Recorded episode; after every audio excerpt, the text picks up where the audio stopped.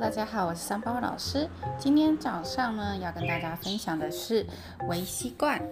那大家知道养成新习惯需要多长的时间呢？其实呢是视情况而定的。如果有人呢给你不一样的答案，肯定也是从别处听到的，而且是错的。不是二十一天，也不是三十天，真的是想要把这句话在所有的广告牌上面说出来。二十一天的谬论呢，可能是源自于一个整形外科医生麦克斯威尔马尔茨他所说的。他呢，这个医生他就是因为接受受了截肢手术的患者需要大约二十一天来适应截肢残缺的事实，因此呢，他就认为说呢，二十一天是人们啊适应任何生活变化所需的时间长度。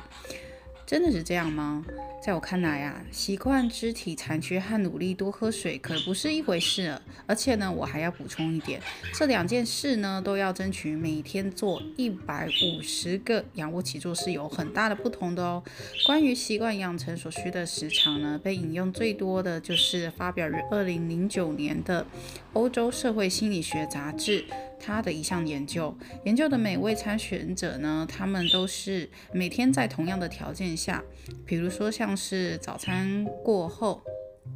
进食饮食或做其他的活动，总共十二周，他们会有什么发现呢？一个行为呢变成习惯所需的时间呢，平均是六十六天，但不同的行为所需的时间相差很大，从十八天到。两百五十天不等，这表明说呢，人们将习惯自动化所需的时间的那种千差万别，在某些案例中，这个时间呢可能今。人的长二十一天和三十天的挑战很流行，但是呢，很多类型的习惯呢，却不完全是这么短的时间就可以养成的。每天喝一杯水呢，可能是属于二十一天就可以养成的，但是如果像是每天做一百个仰卧起坐，这样呢，就要更具有挑战性的行为呢，就需要几百天或者更长的时间才可以养成。这就是所谓的坏消息，但好消息就是说呢，习惯呢没有开关键。如果呢你连续做了六十天，做了一百个仰卧起坐，那即使还没有形成全自动的行为，那在第六十一天的时候做的也会比第一天还要轻松哦。建立习惯呢，就好像是那种骑自行车上下坡一样。爬坡到顶，下坡刚开始，你可能必须要用你的双腿的最大的力量来蹬你的自行车，之后呢会渐渐的变轻松。但是呢，你必须要一直蹬到山顶，否则呢你就会倒回到原地，让之前所有的进步呢都付诸东流。那根据我的经验呢，习惯形成呢是第一个信号是抵触情绪减弱，这很好理解。我们的思维呢通过这些神经通路。中所发送的那种电脉冲来实现内部的沟通。那众所周知的就是这些电流呢，总是会选择阻力较小的路径。与此类似，我们的大脑呢，它偏向于啊执行习惯，因为它有现成的路路径，而且已经有知道的回报。